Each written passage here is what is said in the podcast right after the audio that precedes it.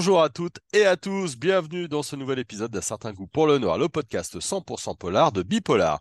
Mon invité aujourd'hui signe un premier polar digne des plus grands. Il a d'abord été euh, scénariste, hein. on lui doit des séries comme Zodiac, La vengeance aux yeux clairs et entre autres Jugé coupable. Son roman s'intitule L'ombre, il sort chez Albin Michel, autour d'un prêtre serial killer dont le souvenir ressurgit 20 ans après sa mort. Jean-Christophe euh, Granger en parle comme d'un thriller majeur, glacé, implacable, magistral, excusez du peu. On va en discuter avec son auteur, Franck Olivier, bonjour. Bonjour, merci, merci de me recevoir. Ah ben non, merci, ça nous fait vraiment plaisir. Un prêtre tueur, une série de meurtres atroces, un écrivain spécialisé dans les serial killers, Nicolas Foster, on va en reparler. Parlez-nous d'abord un petit peu de la genèse de, toute cette histoire. Qu'est-ce qui vous a donné envie de décrire ce roman? L'idée m'est venue quand je me suis installé aux États-Unis il y a maintenant presque dix ans. Euh, dont je suis revenu euh, il y a quatre ans d'ailleurs, mais euh, je, me suis posé la question que, je lis beaucoup en fait de polars, de, récits de faits divers. Beaucoup, beaucoup. Anne Roule euh, sur ma bibliothèque constamment. Et, le, statut de ces écrivains qui s'occupent de faits divers m'a beaucoup interrogé.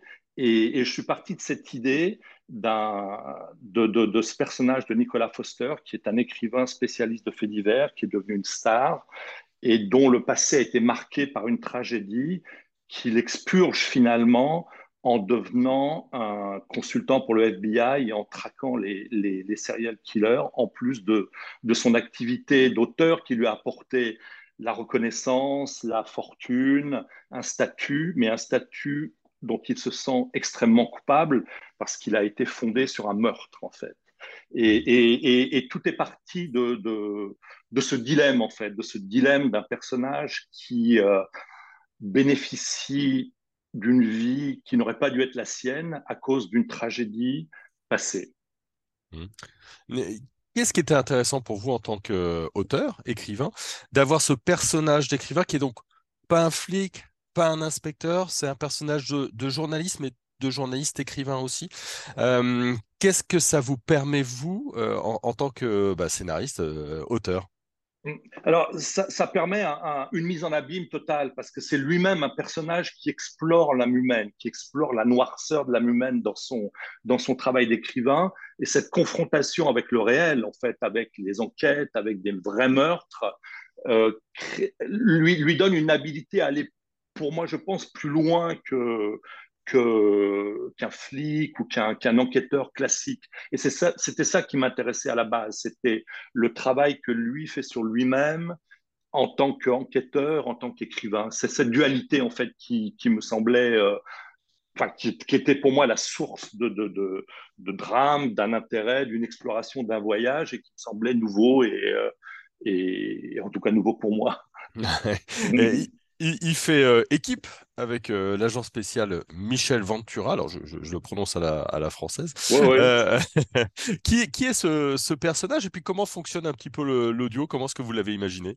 Alors elle, c'est une agent du FBI qui est, dont le père était flic et qui, qui, se retrouve là un peu comme un, comme un, comme un héritage en fait, comme porteuse d'un héritage sur lequel elle n'a elle a, elle a pas beaucoup euh, elle n'a pas, pas eu véritablement de choix, elle est devenue flic naturellement, et c'est quelque chose qu'elle éprouve, euh, comment dire, c'est son destin en fait. Elle est flic, elle est là pour ça, et elle est beaucoup plus euh, classique en fait comme, comme enquêtrice. Elle est, elle est extrêmement rationnelle, elle, elle, est, elle est dans la minutie, dans le détail, et c'est dans le détail au fond que, qu'elle résout les histoires. Et, Foster est un peu son pendant, c'est un peu son, son contre-champ en fait. Quelque part, je dirais sa part d'ombre. Euh, elle étant un personnage assez lumineux, elle est, californienne, elle fait du surf, elle, euh, vit, euh, elle, a une vie normale, disons, à, côté, de son métier. Et elle est fascinée par Foster, qui lui est dans une solitude qui l'interroge en fait, et qui lui permet d'être son complément, parce qu'il arrive à voir des choses que euh, elle ne voit pas nécessairement, mais euh, elle lui apporte la rationalité, elle lui apporte la précision, et lui est dans l'idée en fait, dans dans la métaphore, dans le dans le dans la, la, romanesque du crime en fait quelque part. Il y a une question que j'aime bien poser euh, aux auteurs, aux autrices, c'est leur euh, lien avec les personnages. Alors, d'autant plus vous qui êtes euh, scénariste hein, pour, pour la télé. Quel est votre lien avec donc ces deux personnages de, de Michel et de Nicolas? C'est il y a beaucoup d'interactions, c'est des fiches très précises, ils ont une liberté propre? Ils ont leur vie hein, euh, au bout d'un moment. C'est ça qui est assez fascinant. Surtout en roman, j'ai trouvé que c'était très différent avec, avec l'écriture scénaristique parce que déjà, on, passe beaucoup plus de temps avec eux.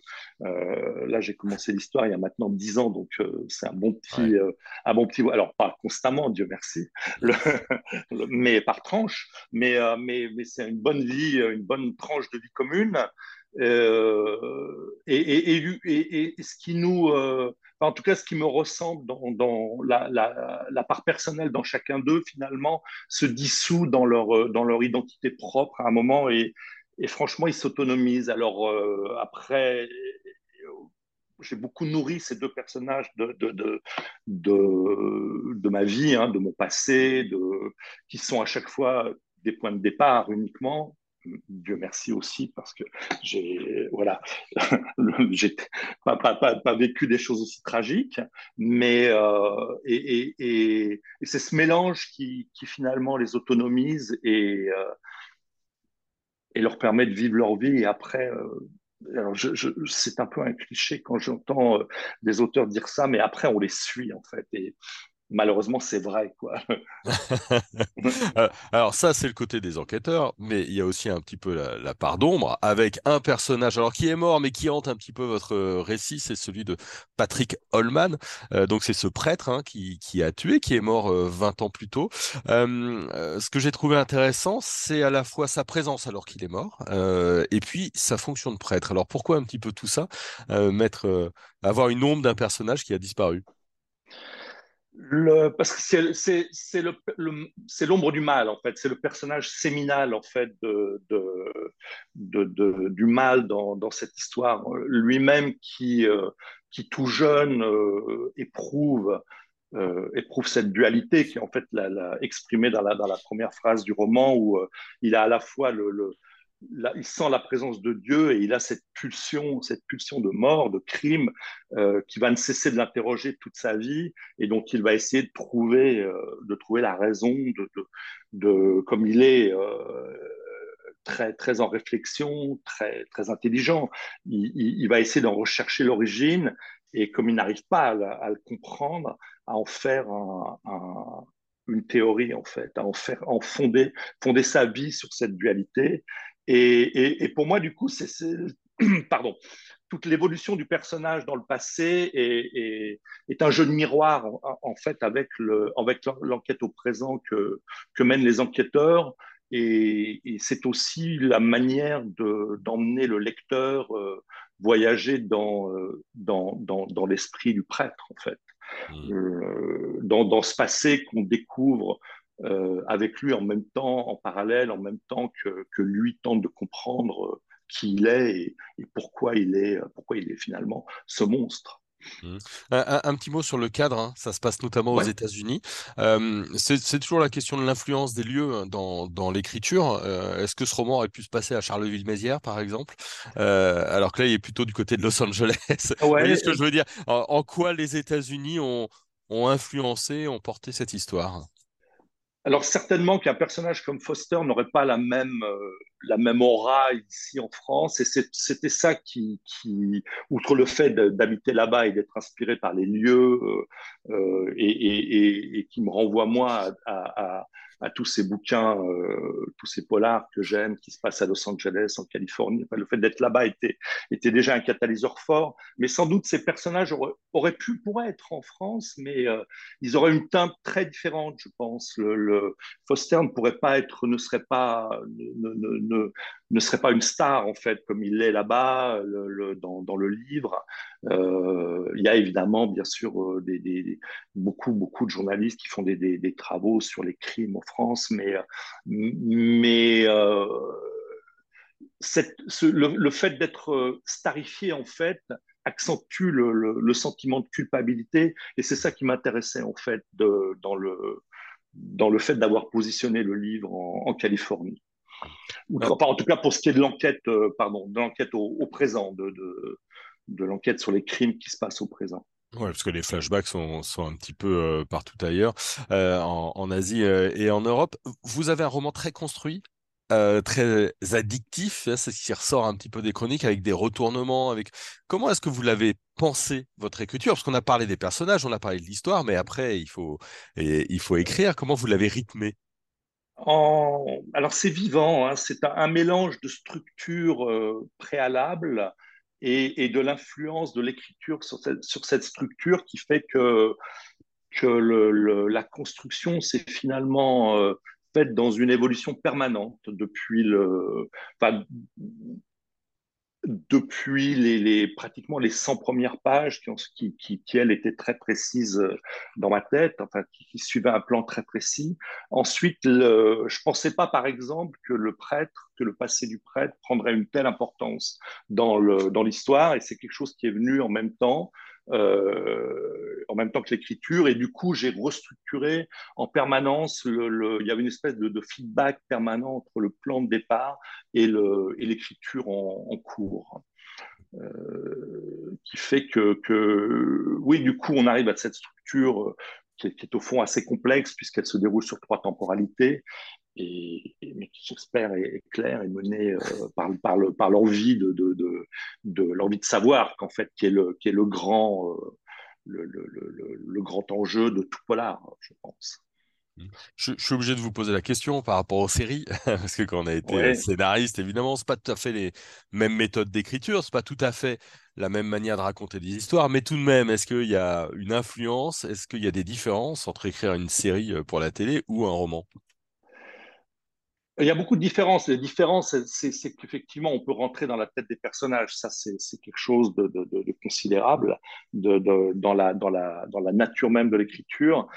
Mais au fond, euh, au fond, c'est embarquer le lecteur, que ce soit un spectateur, un lecteur, et, c'est de l'emmener dans un voyage le plus loin possible, euh, qu'il ait envie de, de, savoir, de suivre. De, Tout ça, c'est tellement les fondamentaux de l'écriture et de l'écriture de polar, je pense, que, que là, on, s'y retrouve. Et, euh, et, et, le goût pour les twists et le fait qu'il se passe, j'espère, beaucoup de choses et qu'il y ait des retournements euh, régulier. Euh, ça, ça, ça, participe vraiment, je trouve, de l'écriture scénaristique. C'est quelque chose que j'ai voulu garder et, et, et, allier avec l'introspection, en fait. Mmh. Et puis un petit mot sur euh, Jean-Christophe Granger, hein, en, oui, de couverture. Mmh, mmh. Thriller majeur, glacé, implacable, magistral, c'est des mots euh, forts, ça fait plaisir. Est-ce que ça met aussi une, une, forme de pression tout de même? Un petit peu quand même. Hein? Oui, oui, oui, Un petit peu, oui, oui, oui. Euh, non, non, mais en tout cas, euh, bah, bah, bah, c'est fabuleux. Je, suis vraiment euh, flatté, heureux et honoré que, Jean-Christophe ait, pensé et, et, ça et qu'il l'ait écrit. Et d'autant que bon, c'est un ami, mais c'est aussi un de mes écrivains favoris depuis ce depuis longtemps et, depuis notre rencontre en particulier où j'avais travaillé avec lui sur le scénario de l'Empire des loups il y a maintenant quelques années en fait. Une dernière question. Euh, oui. Le livre vient de sortir, il est en librairie, ça y est, hein, depuis euh, quelques jours, quelques heures au moment où on réalise cet entretien. Comment vous vous, vous sentez? Intimidé. C'est vrai? C'est vraiment le mot. C'est vraiment intimidant. Ouais, c'est vraiment intimidant. Ouais, ouais. Euh, c'est vraiment intimidant parce que d'un coup, bah, il vous appartient plus. Il appartient au lecteur. Il est là et, et, comme c'est un, un c'est pas du tout la même sensation que lorsqu'une série sort ou qui, est évidemment un, ouvrage beaucoup plus collectif et, euh, et, on est investi évidemment, mais on n'est pas seul. Et là, il y a une espèce d'intimité en fait avec le lecteur qui fait que, que, que ouais, c'est intimidant. C'est vraiment le mot, le mot. bon, et la suite alors? Est-ce qu'il est qu'il y a une suite? Est-ce qu'il y a d'autres projets, d'autres envies d'écriture? Ah, bah, j'ai l'envie de garder ces personnages, certainement, hein, ça c'est sûr, de, de, de, les explorer, de continuer, de, de, de voir jusqu'où euh, jusqu'où ils peuvent euh, ils peuvent m'emmener, nous amener. Donc, euh, j'y travaille. très bien. très bien, très bien. Vous avez compris. Nous, on a beaucoup aimé donc L'ombre de Franck Olivier qui vient de sortir chez euh, Albin Michel. N'hésitez pas, évidemment, à aller vous, vous le procurer. C'est une des très belles surprises, des très belles sorties de ce début d'année 2023. Euh, Franck, merci beaucoup à vous. Merci à vous. Et merci, à, et merci à vous qui nous avez écoutés. Un certain goût pour le noir revient très vite avec de nouveaux épisodes. Et puis en attendant, euh, n'hésitez pas à activer vos notifications, vous abonner. Comme ça, vous aurez un petit mot sur votre téléphone à chaque fois qu'il y a un nouvel épisode. Merci à tout le monde et bonne journée.